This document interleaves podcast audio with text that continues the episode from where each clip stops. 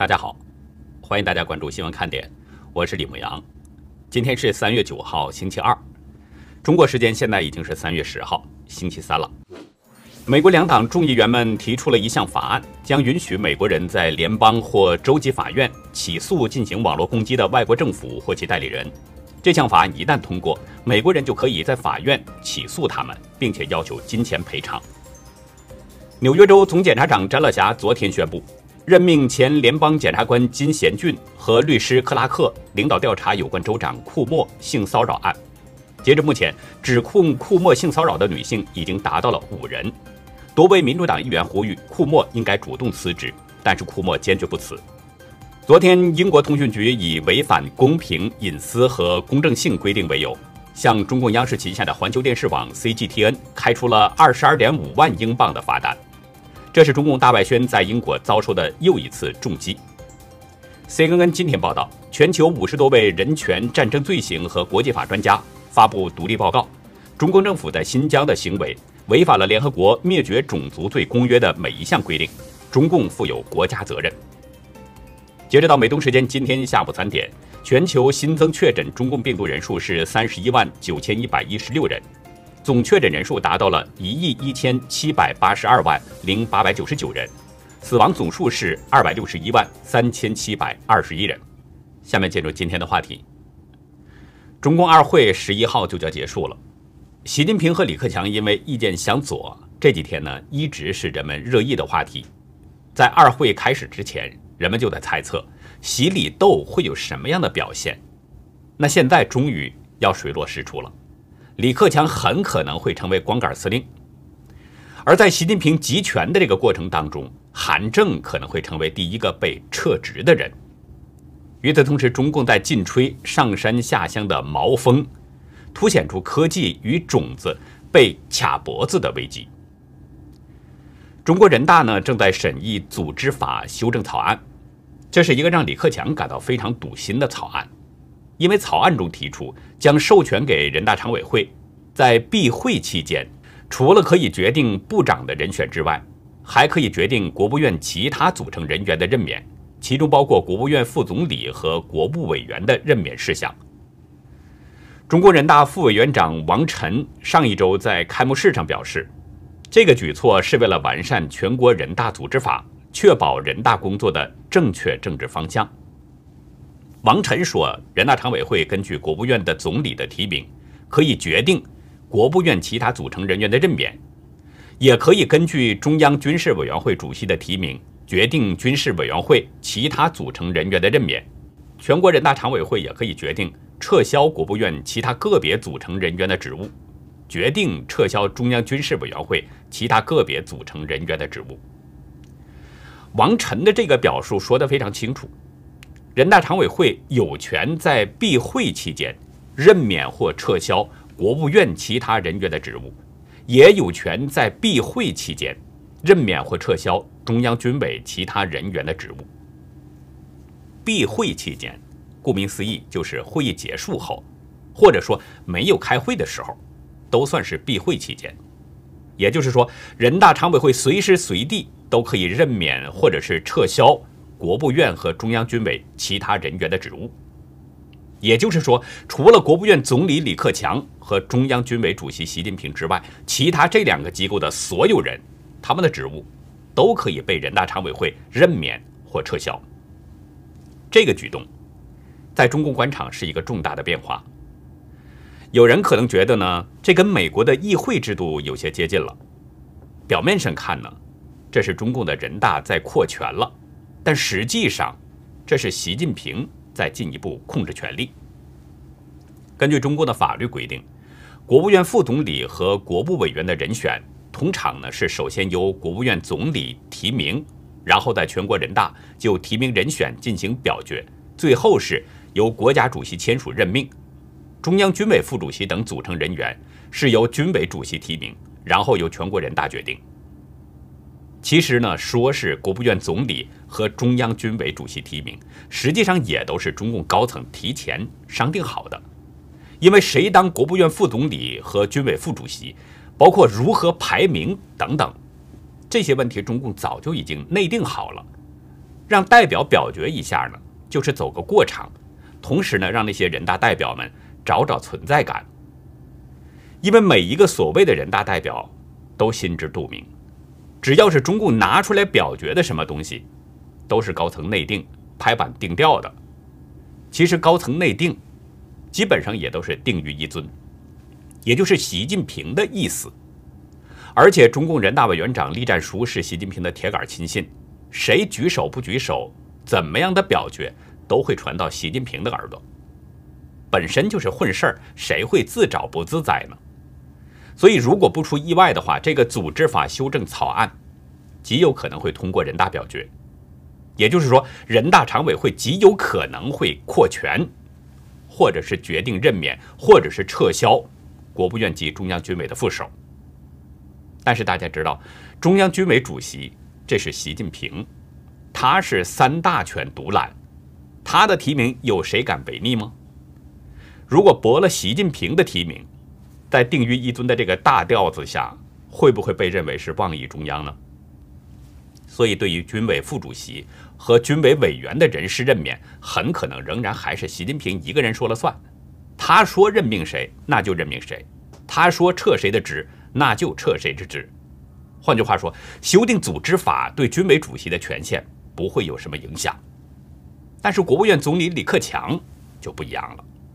他提名的副总理和国务委员的人选，理论上就存在着被驳回的可能。有网友表示，银角大王已经被严重削权架空了，以后高层都是金角大王的人了。网友说的金角大王和银角大王指的是谁？应该不用明说，大家也都知道。中共当局的这个动作，可以说是一石三鸟。应该说，习近平经过了仔细的算计。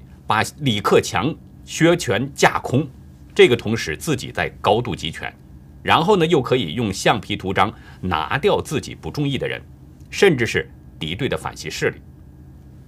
首先说习近平和李克强，关于他们之间的矛盾，去年就有很多媒体在谈，习李不和被很人们炒的是很热，比如去年的中共二会，习近平刚说完，当年要实现全国脱贫。随后，李克强在二会的记者会上就说出了一串惊人的数字，披露了全国还有六亿人月收入只有一千元人民币。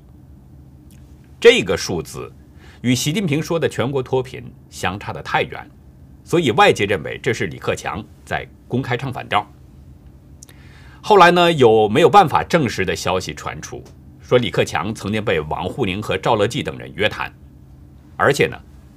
后来他还向政治局常委会写了检讨。很明显，李克强和习近平在一些问题的看法上是存在着分歧的，甚至两个人的关系存在着裂缝。那这在后来也有多处体现，我们在以往呢节目当中也都有谈到，这里就不再赘述。既然习李不睦表现的这么明显，那么习近平当然就会考虑李克强提名的人是什么色彩。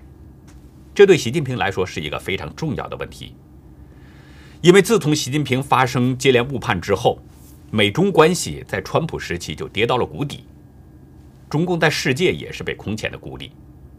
与此同时呢，因为贸易战之后，中国的经济是被搞得一团糟，人民生活水平在急剧下降，民怨沸腾，几乎体制内所有帮派的势力都在反对习近平，希望把他赶下台。以前的反习势力仅仅就是敌对的江泽民贪腐集团，双方斗得你死我活。但是反腐运动逐渐平息之后，习近平不断左转，使体制内包括那些红二代等更多的势力都在反对他，几乎每一个派系的人都反对他，都对他有看法。特别是体制内的进步势力，看习近平在错误的执政路上是越走越远。渐渐的就心生失望，并且开始反对他。我们看到体制内时常传出“习近平下台，习近平下课”这样的声音，朝野间那也是此起彼伏，不绝于耳。这样的情况，为了保权力的习近平自然就要考虑：如果李克强提名的人是对自己有利的话，或者说提名的人是习近平中意的人选，那么人大表决就可能顺利通过；如果提名的人对习近平没利，那么人大表决可能就会遇到麻烦，甚至根本就没有办法通过。我们进一步说，即使是现在身在副总理位置上的人，习近平也可能通过人大常委会随时随地拿走他们的权利。那么这样说来，那些反对习近平的国务院副总理们就叫悬了。现在呢，国务院副总理有四位，分别是韩正、胡春华、孙春兰和刘鹤；国部委员是魏凤和、王勇、王毅、肖捷和赵克志。这些人当中，韩正是上海帮出身，目前是国务院当中江泽民派系的台面人物。二零一九年的时候。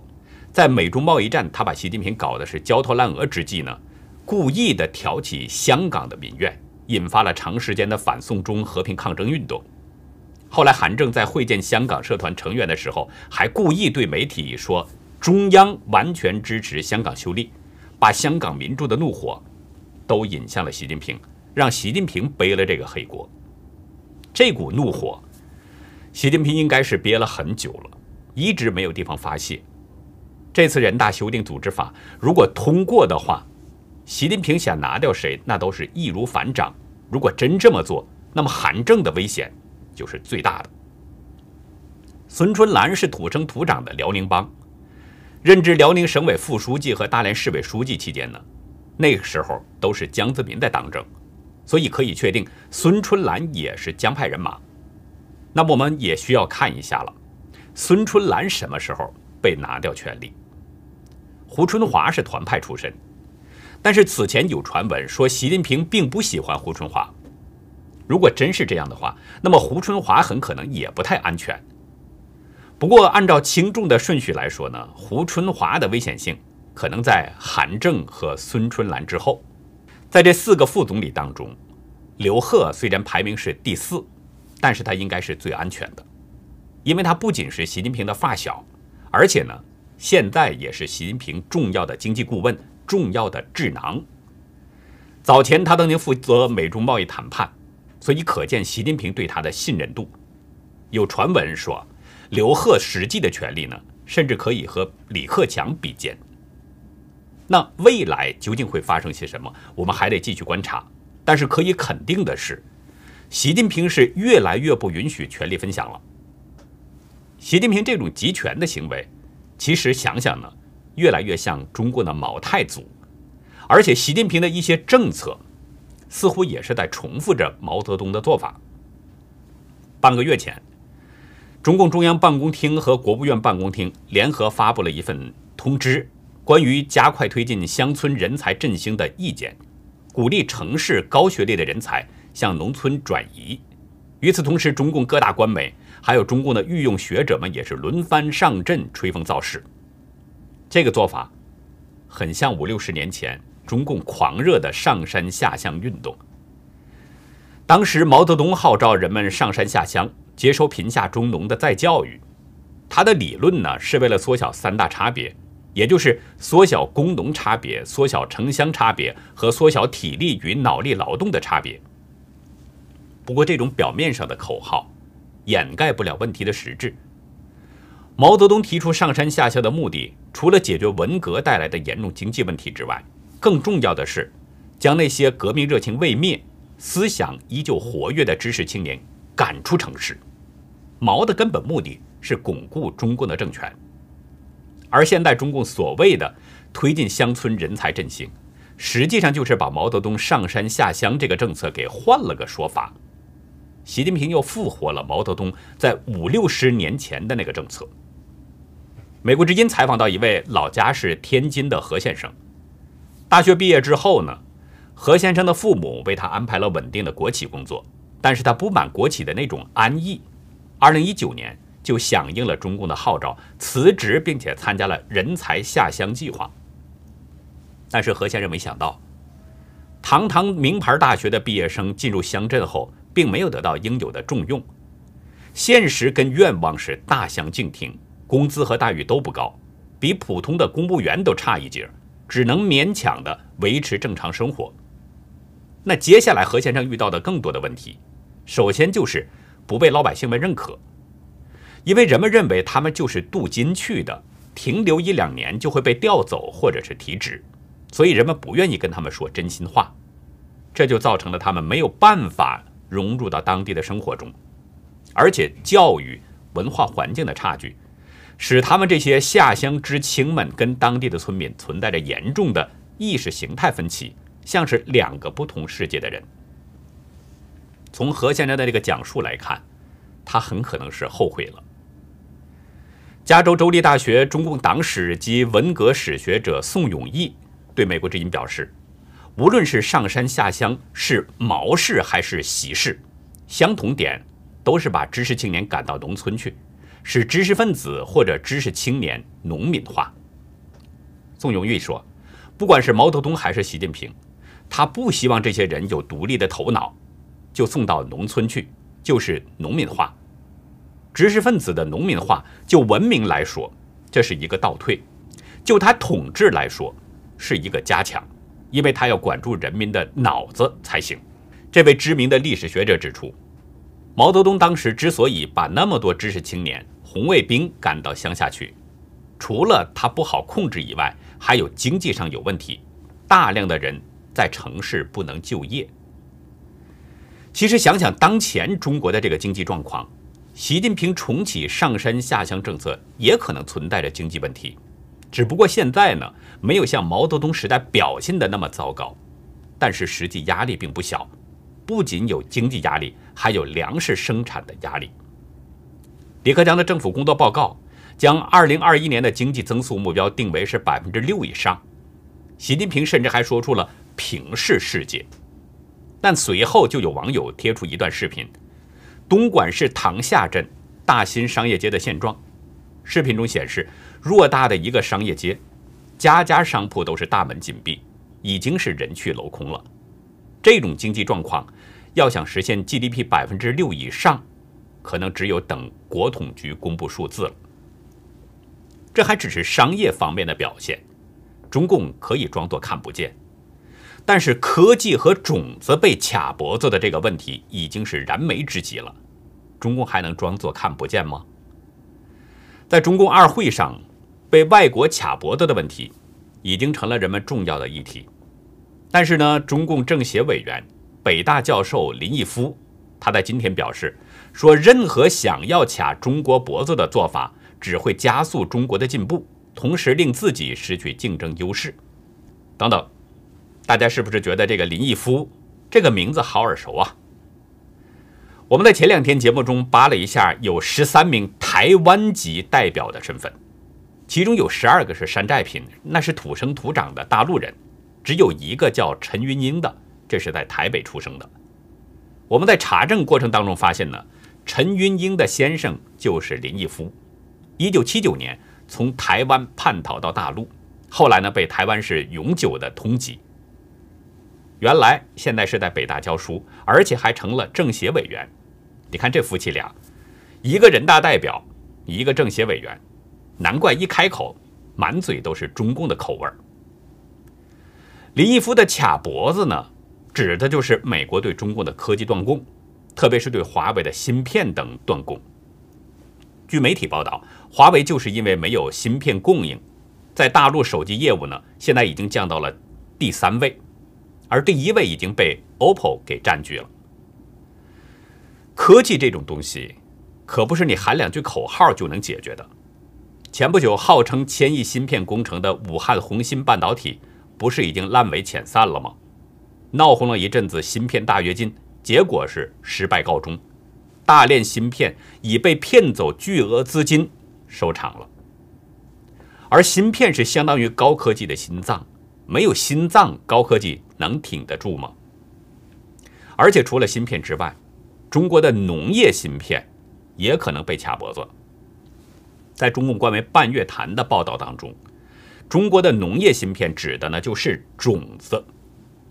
文章表示，种子地位不限于农业，更是国家粮食安全的重要筹码。中国农业发展与生产水平虽然在不断提升，但是种子的自主创新能力。这个环节相对薄弱，一些品种、领域和环节都是过度的依赖洋种子。报道中表示，洋种子价格高，进口受制于人，更隐藏断种的风险。文章呼吁，必须尽早突破关键技术，将农业芯片早日握在自己手中。半月谈列举了两个实例，一个是马铃薯，也就是土豆，另外一个是玉米。文章表示呢，黑龙江省克山县有“中国马铃薯种薯之乡”这样的美誉，有一百多年的种植历史，但是当地的种子大多是来自海外。去年克山县种植了六万亩的马铃薯。但是大西洋品种几乎占去了一半。玉米是基础的农作物，但是却是中国农业当中比较薄弱的一项。在中国东北和华北的玉米产区，种植的主要玉米品种是杂交玉米种子鲜玉三三五，而这种主子是美国杜邦集团旗下先锋公司选育的。此外，像辣椒、洋葱、胡萝卜、番茄，还有西兰花等等。也是大多依靠着国外的种子。中国官方数据显示，二零一九年蔬菜种子进口的总额高达二点二四亿美元，占种子进口额的一半以上。中国人都知道一句话：“民以食为天。”中国有十四亿人口，庞大的人群每天都要巨量的粮食供应，科技被断供，也就是中国的科技发展会受到阻遏。而如果粮食如果出现了问题，那就是大问题。而严重依赖的外国种子的农业，一旦被断种，后面会发生什么呢？习近平当局应该意识到了隐隐存在的粮食危机，甚至预感到了中国百姓可能在缺粮之后要出现什么情况，所以号召知识青年上山下乡，让城市娃娃到农村去搞农业。但是上山下乡如果能解决问题的话，当年毛泽东不就已经解决问题了吗？所以习近平复活上山下乡的这个政策，很可能还是一个坑害一代人，甚至坑害几代人的政策。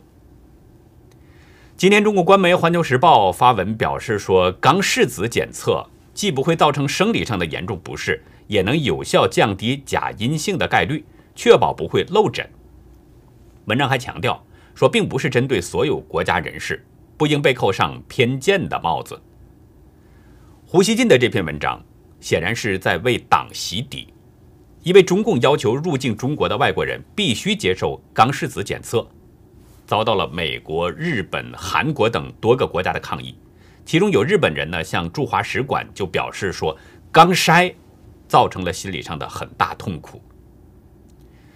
中共声称肛拭子检测可以在一定程度上提高病毒感染者的检出率，还表示呢说肛拭子检测阳性的时间比鼻咽拭子检测出结果的时间要早等等。为了证明有道理，胡锡进还引用中共卫健委的说法，说有三个步骤，具体咱就不说了。我也没有胡锡进和中共这个嗜好，对这种臭烘烘的东西不感兴趣。反正胡锡进就是在替中共说。肛拭子检测是非常有效，所以呢，中共在极力推广。我看到网友的留言，真的是很有意思。这应该是一位很爱国，并且呢很懂得尊重领导的网友。网友这么表示了：说既然中共专家发明了行之有效的肛拭子，就请中共常委们先做吧。领导们的安全很重要，不能让领导们感染了病毒还没有发现，要先给领导们。做肛拭子检测，好，我相信大家会赞同。我记得在以前啊一次节目当中，我曾经有过一次调侃，也是引用老师的话了，说狗咬人不是新闻，人咬狗才是新闻。现在看来这句话不完全准确，狗咬人是不是新闻，关键是要看这个是谁的狗，这个狗咬了谁。昨天，拜登在白宫养的两只德国牧羊犬被送回了特拉华州的老家。为什么呢？因为其中一只咬了白宫的一名保安。连一向对他们很好的保安，他都敢咬。你看来这个狗是不是真的有点狗仗人势？咱们这是开个玩笑哈。其实我这里要说的呢是拜登。昨天拜登又出问题了，在宣布提名两名女将军。担任四星级战斗指挥官的同时，他竟然忘记了五角大楼的名字，甚至自己提名的国防部长奥斯汀的名字，他也给忘记了。拜登说：“我要感谢那个前将军，我一直叫他将军，在那边管理那个装备的家伙。我想确保我们感谢部长。”拜登在说这番话的时候啊，被网关专家网站称为保姆的哈里斯就在旁边，所以拜登的这个状态实在是令人担忧。后天就是十一号，他要正式出面会见记者，那到时候会不会发生同样类似的事情呢？不过也说不定，因为就在这两天，白宫也可能会临时变卦，不让拜登公开露面。只要没见到记者的这个时间，那就存在着各种可能。今天拉斯穆森公布了一项民调，有一半的可能选民对拜登的身体和精神感到担忧，其中百分之五十的人表示不是很有信心或完全没有信心，认为拜登没有办法胜任美国总统的工作。拉斯穆森的民调呢是在三月四号到七号进行的。因为拜登上任五十天后还没有召开新闻发布会，这是当代总统当中拖延时间最长的，所以呢，有百分之五十二的可能选民对这个是非常关注。根据民调结果，只有百分之三十四的可能选民对拜登是非常有信心，而百分之四十的人则是完全没有信心。那好，以上就是我们今天节目的内容。如果您喜欢新闻看点，请别忘记点赞、订阅，并且尽可能的帮我们把频道转发出去。真相对每一个人都非常重要。有人说呢，每一个人呢都是一本书，如果用文字来表述的话，会很长很长。曾经有这么样的一位老人，只有在酒醉之后才会提起过去，每次他都会泣不成声。这位老人究竟经历了什么呢？在今天的会员区，我要向大家介绍约瑟夫的故事。欢迎大家到优乐客会员区来了解更多。那好，感谢您的收看，再会。